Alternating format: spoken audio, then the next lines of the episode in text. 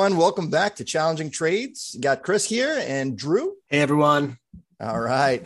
Today is February 6, 2022. It is currently 7 11 p.m. Eastern Standard Time. And about 4 11 p.m. Pacific Time. All right. So, what a week it's been. Before we get started, though, we I just want to remind you that Challenging Trades is just a news and opinion source. We do not provide any investment advice. None. Today's agenda is going to be a lot of fun. We've got uh, a trade challenge to talk about. We've got, which is, we'll talk about the last trade challenge too, which was a little bit crazy towards the end. And Drew brought that to my attention because it needed to be. We've got some huge news across the market with companies like Meta, Snap, and Peloton, and, and just a general, like a feel across the market. We're finally getting into our big topic this week. We are going to be talking about China. Drew, I really know this big is, topic. I know Big this is a good one for you too. Topic. Big one. Uh, and we've got some crypto news at the end. It's actually good news. So I'll be really happy to present that to us as well.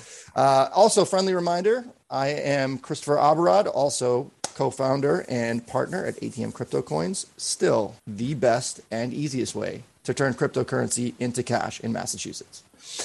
Drew, why don't you get us kicked off with the trade challenge? Let's talk about the last trade challenge and let's talk about the current trade challenge. Yeah, so if you can all remember, I was thinking about um, conceding, and I actually did concede uh, in the first trade, uh, challenging trades trade challenge, XBI, the biotech ETF versus Bito, the Bitcoin ETF. Uh, there was a big discrepancy going into Friday last week. Uh, a week ago Friday, and I had conceded because I was down about five percent, I think, around that time. But what happened, Drew? Why don't you tell, Well, the, on Mo- tell the viewers okay. what happened before the 31st? So um, on Monday, XBI had a pretty big run. And in fact, in the morning, it was ahead of Bito for a good couple hours uh, before sort of petering out and then jumping at the last uh, bit at the end there. It ended up falling short by about 0.2%.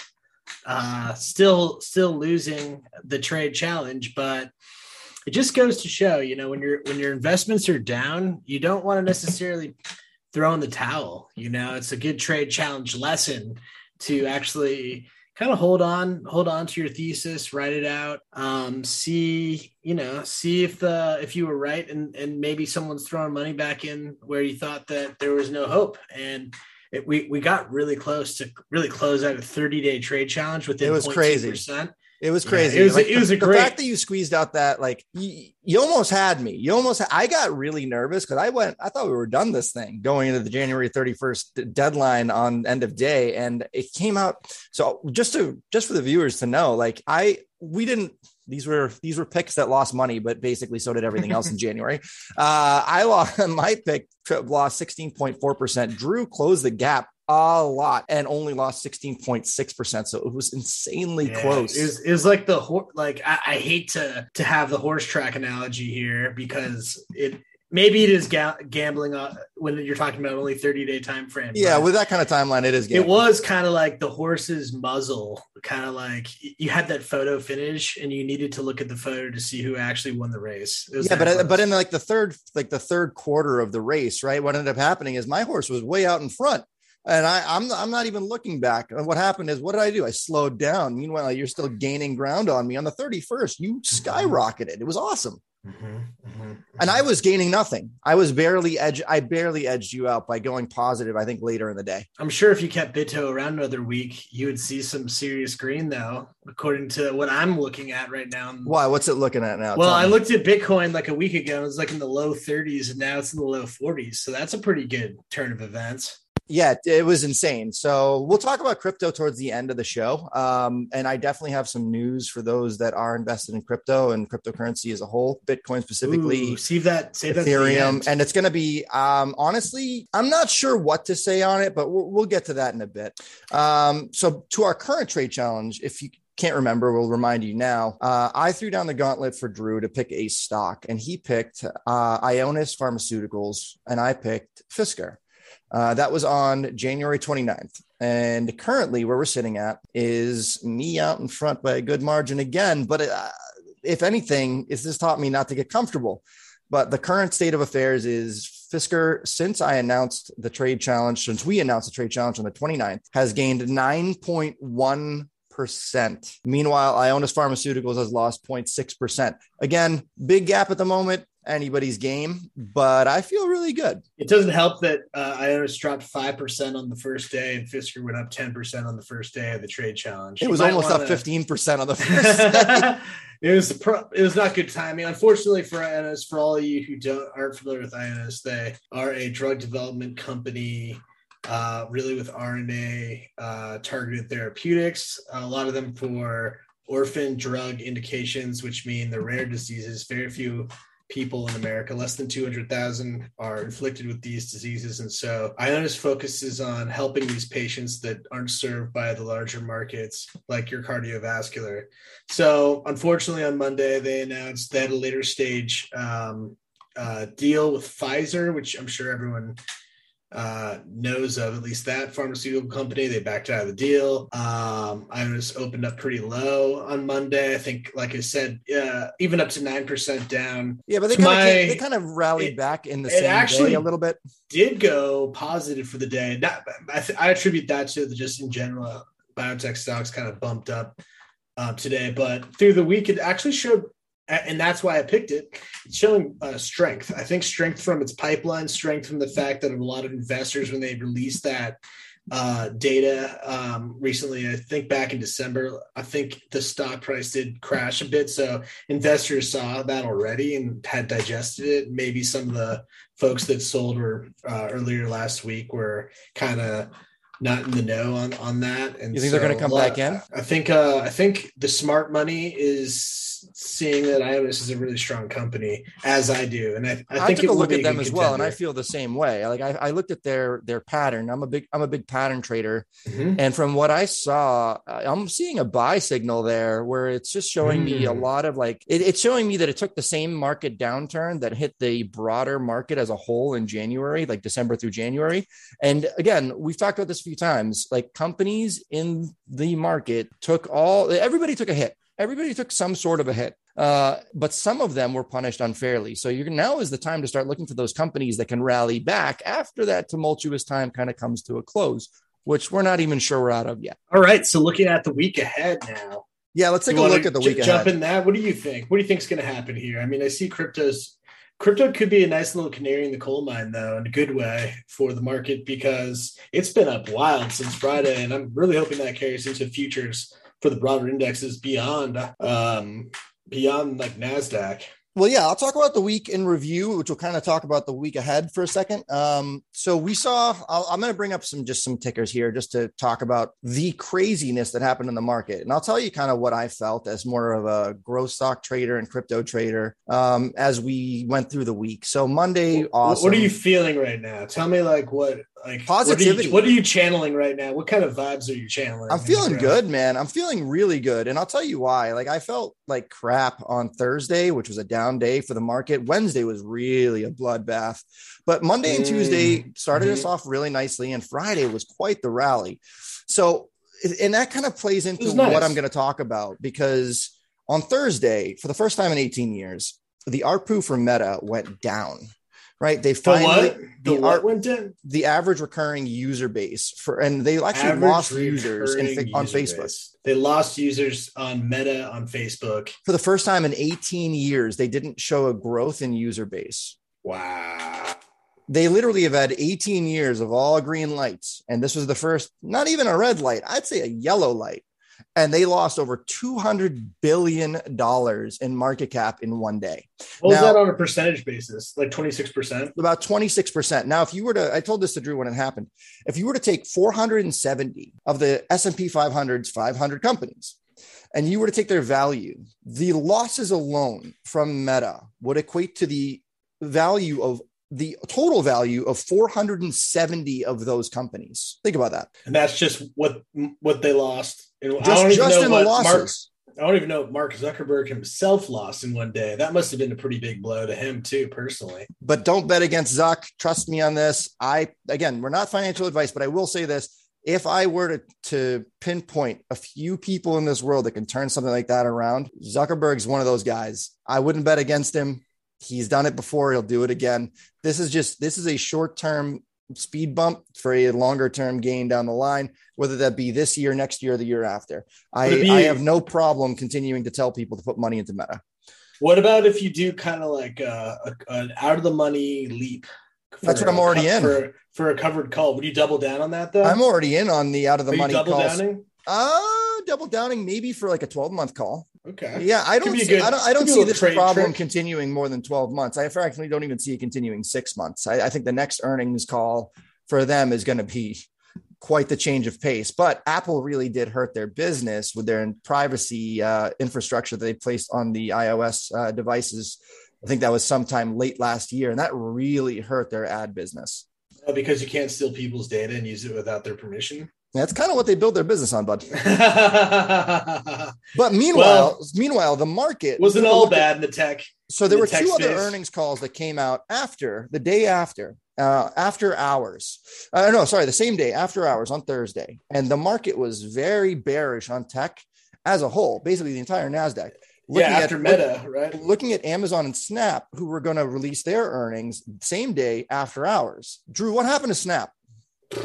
Snap snapped up 54, 55%. 60%. Wow. Was that the close or was that after hours? No, well, almost fifty-eight point eight two percent. after hours. A total gain. Because uh, uh, uh, that- 'cause they was that opened the following Friday. day? They opened Was Friday. that, yeah. that was so that was Friday's game. 58.82%. That really surprises me because I didn't think anyone used Snapchat anymore. They have a great ad ad market there and they're doing incredibly well. They're growing their user base still. Amazon also knocked it out of the park. Where you don't think that company can continue to grow, they show you that they can find new revenue streams without even thinking. It's chump change for them to buy up a company like Peloton, where rumors started to surge Mm. on Friday late day. So Peloton, a company we've brought up numerous times as a company that knows how to blunder their way into a financial disaster, is now having rumors of Amazon or Nike picking them up. And what did that do to their stock after hours? Drew, Good question. I'm not really sure. 30% gain after hours on Friday. Peloton. And how does that compare to their like 100 day moving average? So if you look at their moving average over the course of the year, right? So- they are, so right are now- down 80% this year. You know that, Okay, right? so we're sitting at uh, just so everyone knows it's Saturday or Sunday now, I guess. And after hours, Peloton is about sitting at about 31.10 or so from Friday, uh, last trade on Friday after hours. So even if this was a takeover offer, it would have to be significantly higher than that 31. So if you believe in this rumor, you should buy because no way are, are Peloton uh, owners going to say 31 is going to be good No, that'll this will be this will be on the this will have to jump up to 50 at least because they were trading in the 50s as recently as November. Exactly. Good luck selling your company to traders that had uh, about twice the equity, like two. but and a half but read months between the lines here, Drew, right? Just a rumor, nothing verified about Amazon or Nike. And I think it would be Amazon more or less that would probably buy it. Um, just a rumor that their company was going to get acquired by one of these two brands pushed the stock almost 30%. What does that mean? The market likes Peloton, but doesn't like their leadership. The market Mm, wants Peloton to mhm. get purchased by somebody that knows what to do with the user base and the infrastructure. Mhm, mhm. And until that happens, and because it does have the user base and the infrastructure, once that happens and they can see a clear path to success within the, in the hands of someone else, this thing's going to take off like a friggin' rocket. So keep your eyes on Peloton. I think it's going to go somewhere.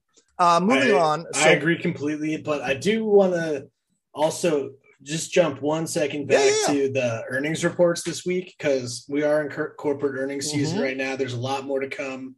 Most of it's been really good, actually. So, Incredibly good. you know, the the GDP numbers really good. The growth, economic outlook is really good. The corporate earnings are all really good. So Everything's I mean, coming up there's green, certainly man. some really good, you know, catalysts, but let's look deeper though into these earnings. I think for a lot of these companies, it's easy for them to it's easy for them to uh, pass on costs to consumers in an inflationary environment because a lot of these things are really quick sells. You know, they're not like ongoing things, and they could readjust as needed. What I mean by that is for a longer growth stock, right? A growth stock not generating much revenue Mhm. is going to be a little bit ways away before they're able to like actually adjust the price and get that get get the realize the benefits from the Start going green on their balance sheet. Yep. Amazon can just say, as they did, which I believe is also one of the big drivers of their of their uh, share price right now. They did announce that they're bumping up the cost of Prime by seventeen percent, uh, which is huge. And you could say it's corporate price gouging. I think there's a. I think I don't a, think it's I don't think it's price gouging. I think it's just matching inflationary rates at this point. Eh, they were due seventeen percent is not the rate of inflation right now. no, not the rate of inflation, but they, I, I think they were kind of undervaluing it, and they also realized that. I think they're taking advantage of consumers because their supply chain is one of the best in the world, and that's a huge, I think, value driver right now. And if they're generating more value, then they should be paid more money for it. Absolutely. And do you think do you so A, do you think they're justified in that price increase? And B, do you think people are going to pay it? People will absolutely pay it. Um, I think that it, it was well received by investors because it's going to make a lot more money. Uh, Do you think they're Are there justified in it? though? situations though in which some of these companies are taking advantage of people? Um, Sure. I think I think that that for now it's tamed, but we're gonna have to see where we go here because anytime wages are not growing as fast as goods and services, um, you're I think you're in a situation where you're taking advantage of folks. I, Um, I think what you're going to see here as well is game theory play out, right? You're going to see Amazon raising rates. Who's going to raise rates next? Walmart's going to raise rates. Target's going to raise rates. Uh, eBay is going to raise rates. Everybody involved here is going to raise rates. It takes one movement to generate a trickle or domino effect across the entire industry. Because once one person gets away with it, the rest will continue. And the thing is, I think Amazon is justified by raising their rates because they've added a lot more value since the last time they did that. They've Yep. increased the Prime membership subscription with their video platform. They're bringing the NFL to it. Their delivery is incredibly effective. Uh, they've added more vendors to their platform. In fact, they might even purchase a, Peloton. So, uh, which, by the way, um, as a side note, 2022 is going to be the year for M&A. I feel it. It's coming. Watch for these big plays coming. I really hope so because It's- there's it's a lot of value buys right now, a lot of demand, a lot of growth. So all that, to, in my mind, means that there are some good investment opportunities uh, and a lot new like technologies that are going to be working together a lot more. I mean, Amazon's push with Peloton, Incredibly, I mean, I think that's a great move. that's like a real Amazon. world push. That's a great, great push for Amazon. Imagine they get involved in a space now that they haven't had any anything to do with before. They acquire a, a very active user base, an infrastructure, and a product at the same time from a company that can't get out of its own way. And then I think this is what, what an effective move this would be. But on top of that, look at companies like, and I've mentioned them before, Samsung. Samsung is a company that does a lot of different things. And they are right now in a cash heavy position looking to snatch up a lot of companies that got hit pretty hard and could use some new leadership and also integrate them into the, what they do best, right? Bring them into their business, their core business model, or even their kind of extended business models where they could add another piece of functionality onto what they already offer. Great business or company to stack up on its available offerings. Um, so Absolutely. One one quick thing about Samsung is that they're actually buying biotech companies now too. yeah, they're because Uh, they, wanna just bought. Biogen's biosimilar unit, um, which is a big, going to be a huge growth area. Biosimilars, if you think about generics, it's like the generic version of like a biologic drug. That's Um, awesome. And I think that that's a great move for Samsung. They've been in that space a, in a little bit, but not heavily. And this is their way to get in for cheaper than they ever could. Mhm. But, uh, but back to my previous point, Amazon is offering more than they ever have at the $99 price point. Um, and that has only grown over the last two years. They are justified in being able to raise their rates. If you ask me, that 70% rate, rate increase really is justified by what they deliver to their consumers. Now, 17%. 17%. But Mhm. do I think that other companies that are going to follow suit are offering more value than what they were at their their previous price point? Probably not. So be on the lookout for that from a, from a price gouging perspective. I think it's like Amazon can raise their rates because of what they deliver. Other companies probably can't, and you'll see that reflected in the user base that either drops or continues with the company, and that will be reflected in the share price. So be on the lookout for companies that are raising rates and how you believe that might impact their shares. Looking ahead, where are you seeing anything for your portfolio? Or are we doing that at the end? We could do the No, we could do that story at the end, but I mean, I got a few things that I'm really looking at. Um, Okay. You know what? I'll hold that to the end. I've got a couple things that I put some money into this week that have already started to generate uh, returns, so I'm really happy about it. But we've got a big story ahead of us, Big, and I don't want to take too much time away from it. And I want you, Drew, to kind of start this for us because I know it's a topic that you've looked into pretty heavily. Uh, I did a fair amount of research as it pertained to this, and I came up with some pretty eye-watering information. But um, the big topic this week is China. I know that that's just a, the name of a country and not really a topic, but it's more how China conducts themselves and how that impacts the US economy and investors within our economy, how this can impact your portfolio or mine. So there's a lot of information here, and, and what China does doesn't always match up to helping us or helping themselves, even as you'll find out. But Drew, I want you to kick it off for us, kind of paint the picture here as to why we're even looking at these guys. China is the world's largest economy by purchasing power parity and the second largest economy Yeah, by unadjusted nominal GDP. GDP. Yeah, if you look Yeah. at unadjusted GDP, like I know you're gonna, you could tweet us at us or whatever you want. They fine. Like there's a bunch of different ways to slice and dice this. Yeah, the U.S. is number one. We got it. Understood. Unadjusted GDP. right. but Uh, is it? but if you look, but if you look at, uh, they're a little bit deeper into the the adjustments that you can make to GDP and how it relates to actual economy. China's number one. Either way, they're huge. Yeah, right, that's They're- just what we're trying to say. They're they're basically US's biggest economic rival, essentially. U.S. has always uh, historically had a higher GDP per capita. China has about five times as many people as the U.S. does. Um, China has a huge uh, industry built on exporting relatively cheap goods based on Massive. their ability to pay lower wages and efficiencies in the way their government can just take over complete industries. They export So- over they export over 16% of the world's goods. That's just a crazy number. Is that really as of it. this year? That's as of 2022. Wow. And And, then and but here's where things get kind of dicey. And this is for the what we want to look at. particular. Yeah. Do you So- want to do you want to dice this up? No, Drew, slice and dice bit- this for me, uh, please. slice and dice it. Or cut cut this up a little bit. grab your All right. Well, grab your, hang your on Chinese yours. knife, your Chinese blade, right? And just slice this up for me a little bit so we can digest it easier. Okay, well, I hope you guys are sitting down for this, but China owns about 15% of the US debt owned by foreign countries, and Let they are the largest owner of US debt. Let that sink in. Let that sink in for a second. They own 15% of our foreign owned debt. Wow. That's and that- massive. How, how much is that as a whole, though? I wonder That's a good question. Let me take a look. the whole uh, It's China massive. ownership. So Yes. it looks like it's Yeah. about, let's see, uh, 1.07 trillion dollars Hmm.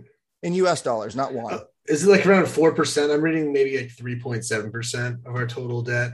No, foreign held debt. So foreign held debt, they're 15%. But of the total debt, I'm saying I think The total like debt, yeah, I think they're under- 3.5%, Yeah, something to that 4%. effect. But t- but foreign debt is the debt that we have to actually be more concerned about, given Yeah. the implications that it can have against our dollar value, and especially as it pertains to China because of the trade deficit we're currently running with them. And we'll talk about that.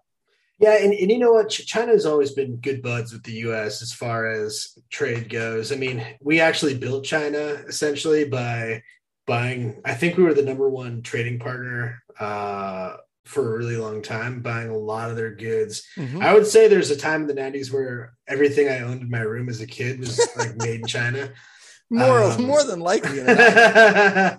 Uh, and, and and they love it, and we way. loved it. Yeah, we love Americans loved it. we Yeah. love their low wage rates and their lack of human rights so much that we could we keep Mhm. moving country companies over there. And that didn't slow down during the pandemic. In fact, China's exports rose to historical highs during the pandemic due to the increased demand of, of things like uh, furniture, consumer electronics, and other home goods. Uh, Meanwhile, we stopped being friendly with them around that time and imposed tariffs. If you can't remember, Yep, that did happen. Um, and it and it, you know China's been blamed for taking a lot of the jobs out of America too. So that, that that's kind of like the love hate we have with them as far as economy goes. Is you know we we want cheap goods, but we also want jobs. But jobs in the U.S. would make more expensive goods. So what is it? But I think. And Chris can also, of course, jump on this because I know this has been huge um, for, for him. Is this sort of idea of self-preservation around um, at some point does the us need or and, and does china do they need to kind of take ownership over their industries to get to the point where they're not as self dependent. And we saw that with coronavirus, right? We saw too much reliance on China for things like personal protective equipment, for things like uh, electronics, semiconductors. Basically, yeah. everything that we had a shortage of was essentially coming from Asia, uh, uh, and China being one of the major economies in East Asia. Yeah. Absolutely. So, what does that so, look like for us now, Chris? So, what? Why should we care about anything going on over there? Why should yeah. we care about their consistent media lockdown? Why should we care about the complete lack of human rights? And why should we care about the fact that they're exporting tons and tons and tons of thousands of hundreds of thousands of millions of dollars worth of goods to us while holding a ton of debt over us, right? We should care about this because they haven't been able to deliver given the way that they conduct their country with coronavirus um, having been a very big impact to them and causing massive supply chain issues, which is causing a rise in goods uh, domestically, right? We're not being able to get goods nearly as often, and the goods are going up in value. We should care because misinformation, not it's not really misinformation, it's more lack of information. This is a country that consistently locks down their media and locks down any outlet to the outside world when things don't particularly look good for them. Case in point, COVID. They could have given information to the IMF or globally at least uh, about what was going. Not the IMF. The um, oh, what's it called? Uh, uh, WHO. That's the one. That's the acronym I'm looking for. Uh, they could have given them information about coronavirus, the impacts that it had on people, the the death rate on it, and the how quickly it spread well before it made its way offshore. Did they? No. In fact, there's a whole big scenario over there where we could talk about that another time, or you could look into it yourself about the, how they treated the situation before the outbreak. And it is not good in terms of painting a picture for China. They currently have alliances with Russia. I don't know if you've been watching the news lately. Uh, they Russia's kind of about to attack the Ukraine, and we're kind of about to now counterattack Russia. Next so, trade challenge, challenging trades, trade challenge. Who's going to win, Ukraine or Russia? Uh, Russia, Russia, we we've got quite the dicey relationship with Russia, and that's something that's not new news. But what is new is that China is creating these alliances with Russia in the face of this impending war. Essentially, uh, they just signed a 30-year gas deal to add a new pipeline, um, and so they're making alliances in places we don't want them to, considering how much leverage they currently have over us. And speaking of that, they've got tons of leverage over the value of our dollar. We've pushed them on numerous occasions necessarily to raise the value of the yuan. And what they've done in return to make us back off is threaten to sell off part of its holdings of our debt, which would like basically deflate the US dollar globally, making cost of goods that much harder or more expensive. So we've got a lot of work to do here to decouple ourselves from China for good reason. I'm not saying that we should entirely. They are a huge contributor to the global economy, and we need to continue to play nice with everybody around us. But there are know, some headwinds. It's lopsided right now, and we need to level the playing field a bit. And China might actually do that themselves. Uh, I don't want to really. No, they they might. I, I don't want to like put any like clouds. I mean, they're hosting the Winter Olympics right now. That's great. Uh, it's a huge time for them to be in the world spotlight, but there are headwinds for China, in my opinion, going over 2022, 2023. I think a couple of those, not only uh, geopolitical risks with support of Russia and the aggression towards Taiwan and the Philippines, but but I am a strong believer that coronavirus is going to come back to bite them or whatever, make them. We have to do the post mortem on, on coronavirus at some point. It's not. It's not done. Not. I'm not even talking about the lab leak theory or fact, as I say. I'm talking about the fact that all the global countries in the Western world, to this, especially more recently now, are just saying we're going to live with coronavirus This is kind of like the new normal. It's endemic now. In fact, if you look at the latest numbers, uh, February, uh, almost half of the people in some of these countries have gotten exposed or have gotten it tested positive to it. Mm-hmm. So, like, you have a huge number of people from Western uh, countries that have a high degree of protection if you look at China and you look at their vaccine, the Sino vaccine, um, that is not really offering anybody in China much protection. No, it's not very effective whatsoever. So I can envision a time in the future where an outbreak is going to happen. They have to shut down a huge city or if they shut down multiple huge cities.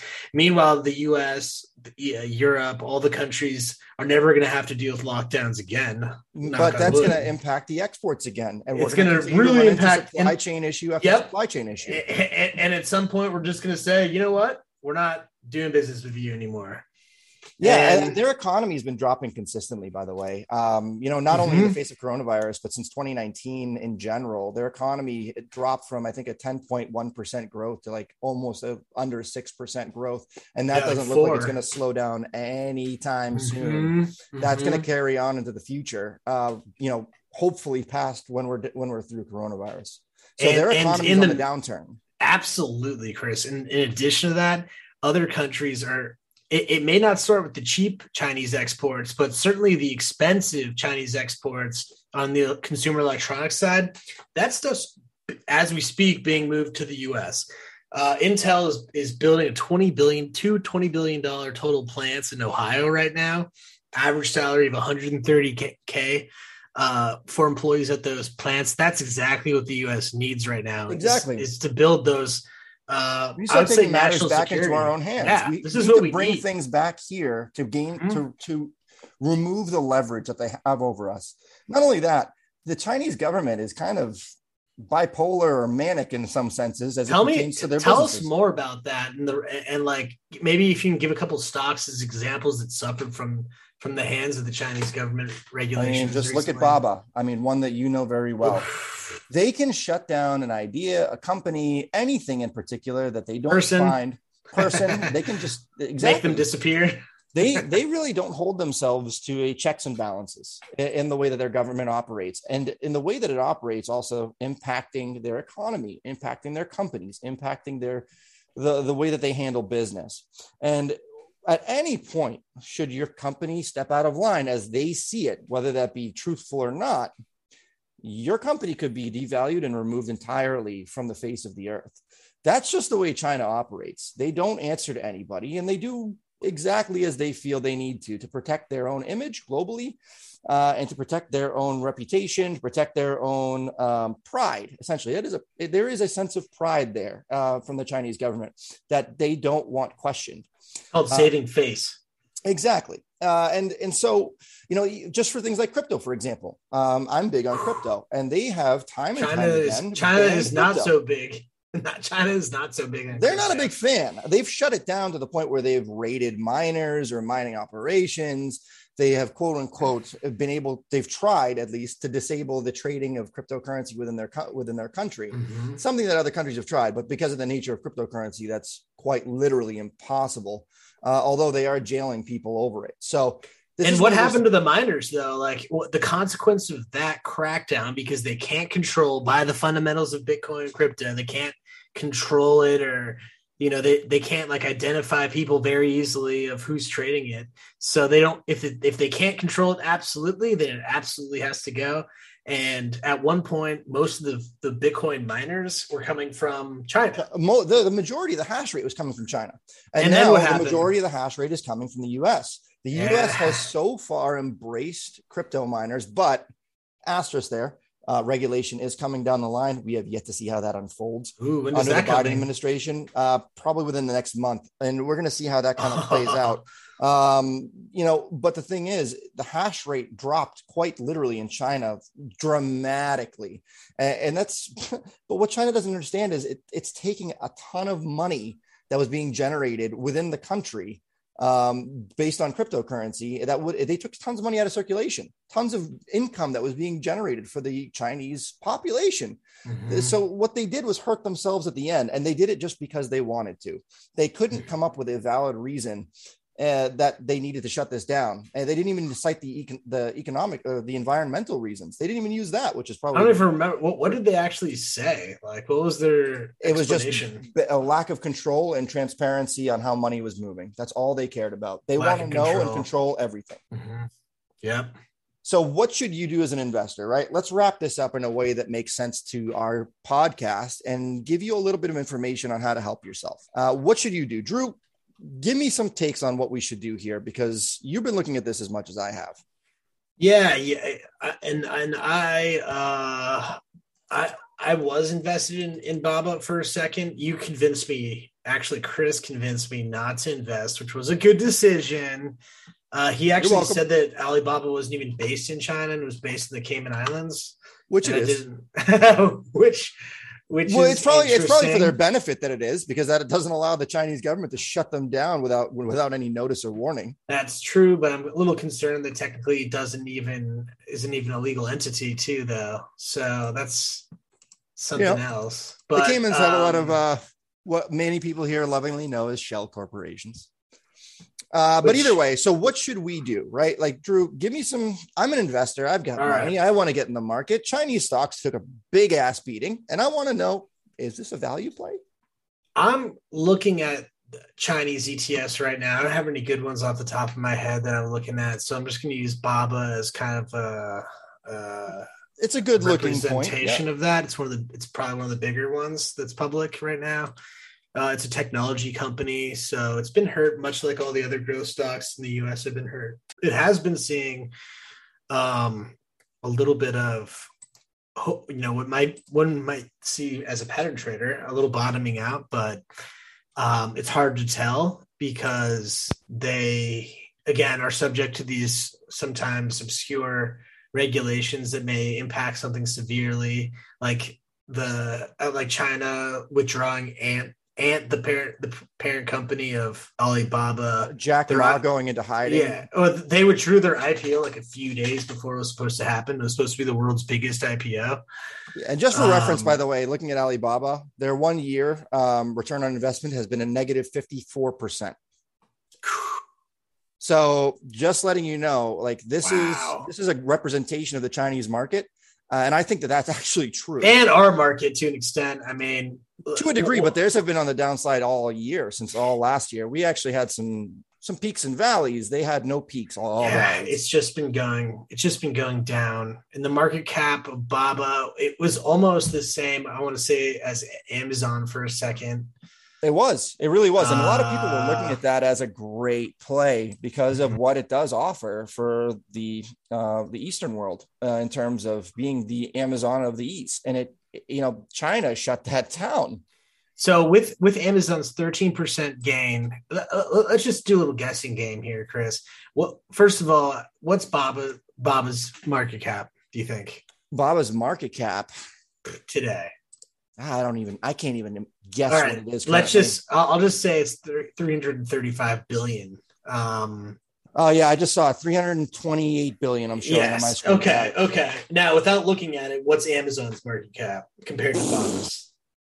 Again, not something I have on the top of my head because I Just, actually, just give just give a guess. I don't know. Let's say it's got to be like 1.1 trillion, Higher. 1.4 trillion, Higher. 1.7 trillion.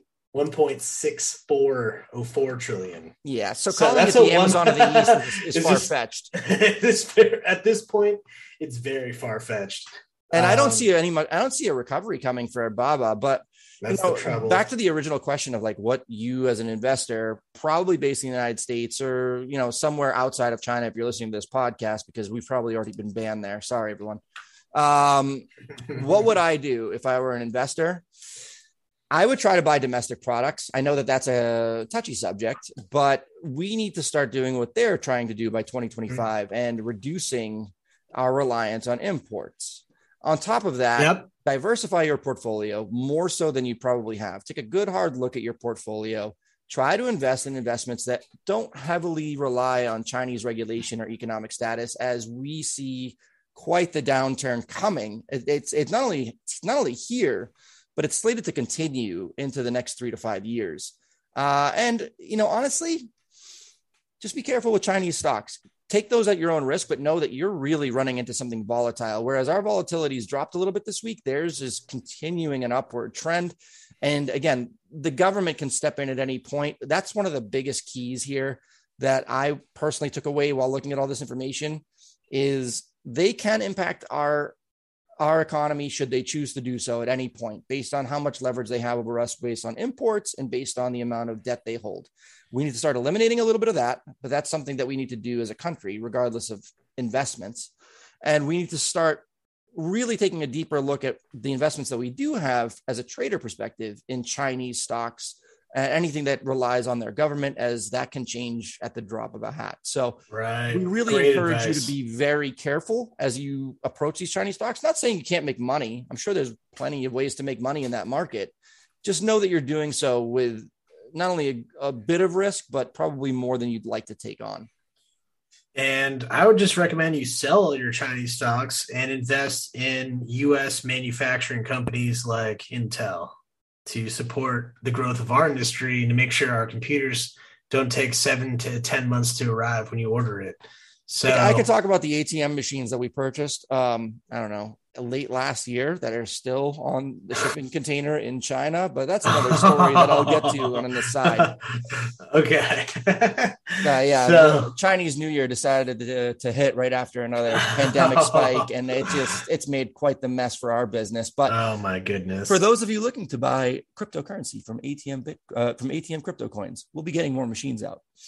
Uh, cash anyway. for cash for coins, everyone. Get your cash for coins. That's literally um, what we do. It's quite uh, right, so we have about two minutes. We have about two minutes. Let me hit you with some crypto news because it's actually big. Let's let's do quick. Let's do some crypto news. Tell Bitcoin. Tell me Bitcoin. Why. The Nasdaq as a whole jumped up almost 1.6 percent this week, and Bitcoin was no stranger to that jump. It broke resistance at 40k, which was so necessary to break the death cross that it was in.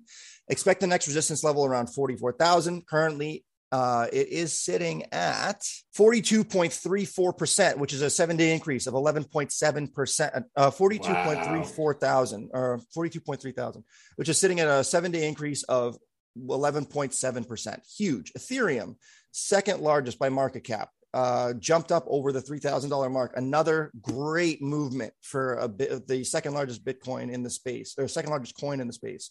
Seven day percentage increase, 17.2%. Now, there are a couple competitors to to Ethereum on the blockchain that kind of moves around NFTs and, and does transactional kind of blockchain work. Uh, the two I would highly recommend taking a look at that kind of really did well this week were are Solana sitting at 115 dollars per coin and Polkadot sitting at 21.89 per coin. Uh, Solana jumped up over the seven day period of 23.28%, Polkadot by 20.5%. So both of those are massive winners, and the biggest winner in the top 100 coins by a landslide. Uh, let me. Bum, bum, bum, yeah, I only look at the top 100 coins because honestly, those are the ones I recommend putting your money into. The other ones are kind of a, a gamble, so take that at your own risk. But uh, not, coin, none of crypto is a gamble. Just just oh, some of the coins. Welcome to the casino, brother. um, so Leo is uh, number three, uh, number 32 on the uh, coin market cap listings. It jumped up to $5.10 as of recording and currently sitting at a seven day percentage increase of 42.74%. So, really easy way to get a return on investment. Do your due diligence. A few of these other ones have really jumped too. Drew, one of the ones you liked, Mana, a seven day increase of 31.07%. All right. Uh, so let's take a look at the week ahead. Drew, uh, what do you got? All right, real quick here in 60 seconds or less. Because China was go. a big topic. Blitz, blitz, blitz. Um, yeah, so next week I think we're going to continue to see consolidation, higher volumes on you uh, on average. The um, the trader base is changing a little bit from retail now to to, to institutional. You're seeing that Absolutely. bigger buys. Uh, retails are, have kind of like are playing the waiting game right now. Some of them have left the market entirely. Um, we you don't think they're coming back right now? I don't think so. No, not not short term. Not okay. in the near term. No, I think everyone's just kind of playing the waiting game right now. That's what I'm doing. I'm also trying to figure out my budget going forward. So I know there's a lot of issues right now with prices getting a lot higher. Uh, people are realizing they can't afford as much as they could before. Uh, people we talked about that in the housing one specifically too. Yeah, but furniture, like there's a lot of stuff that's a lot more expensive. Cost of goods has gone up, and that kind of pertains to what we talked about a second ago. Yes, yes. You so know, anything manufactured in China. That's what happens when you move manufacturing over to the U.S. or you know, there's issues with supply chains, issues with supply in general. That's I think the key part that is really fueling the fans of inflation is the fact that we have robust demand but no robust supply and so that's going to be a challenge for i think the entire year at least uh, unless yeah i think can, you're right yeah it's inflation is going to keep going up are you putting money in anything though uh, in the short term no not, not in the short term right now i think i'm gonna just keep it going um, keep keep my holdings just see if there's any opportunities uh, to trade derivatives, but I, am I'm, I'm not. Uh, I don't think it's a good time to until we have a handle on inflation. I don't think it's a good time to and and and the rates. I mean, there's a lot of uncertainty around. We got to know much. March is going to be telling. March is really March. Yeah, I think I'm going to make moves after the after the rates. Um, we got to see if they come in at uh, quarter or half a percent. Half, yeah. That, that really yeah. is going to be very telling on what the Feds are looking at when it comes to inflation, how aggressive they want to be. Right. So so my my week forward for probably the next couple episodes is going to be the same. Wait and see wait and see. All right. So for me, I'm going bigger. Uh, I'm going a little bit more aggressive than Drew is, and I'm taking on a little bit more risk. I saw what happened in the NASDAQ, and I think the sentiment's changed. So for me, I'm adding more to my tech stock holdings currently. Um, they got beat up pretty badly, and I think this is a cheap entry point for a lot of them. Uh, be on the lookout for more M&A. Uh, I think once I start to catch wind of a little bit more M&A, things like the Activision move, things like Peloton, uh, any other big acquisitions that are on the horizon, I might try to get ahead of them. So we'll we'll keep you abreast of that. On top of that, um, crypto, I've added to my crypto positions and I've stopped doing so. So that's where I'm hitting the brakes. Crypto's current green candle is actually looking a little bit weak. So expect a pullback potentially. If not, it'll trade sideways. So you're not going to make your returns on Bitcoin, Ethereum, or most coins probably for the next few weeks, if not a month or two.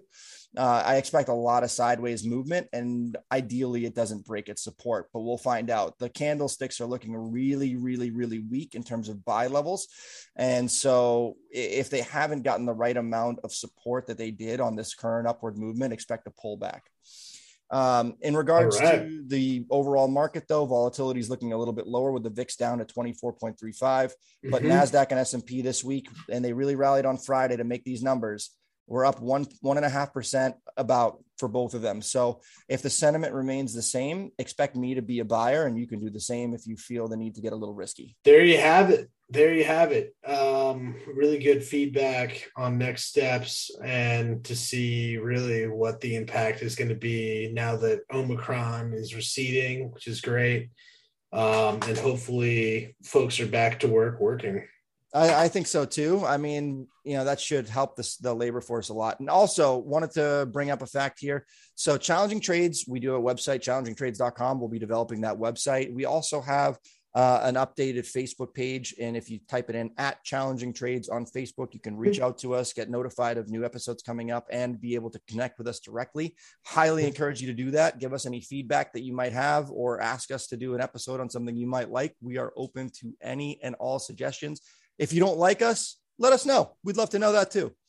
Um, you know, looking at you, Jim Cramer. Anyway, um, regardless, you know, I think if you want to come on the show and, and hear why you're a clown, again, you are more than welcome to do so. Uh, but either way, we wanted to thank all of you once again for listening to Challenging Trades. We know that you can get your investment advice from a lot of places, and it's not financial advice, just to be completely clear. We know you can get your news and opinions from a lot of places and a lot of people, but we thank you for listening to our show.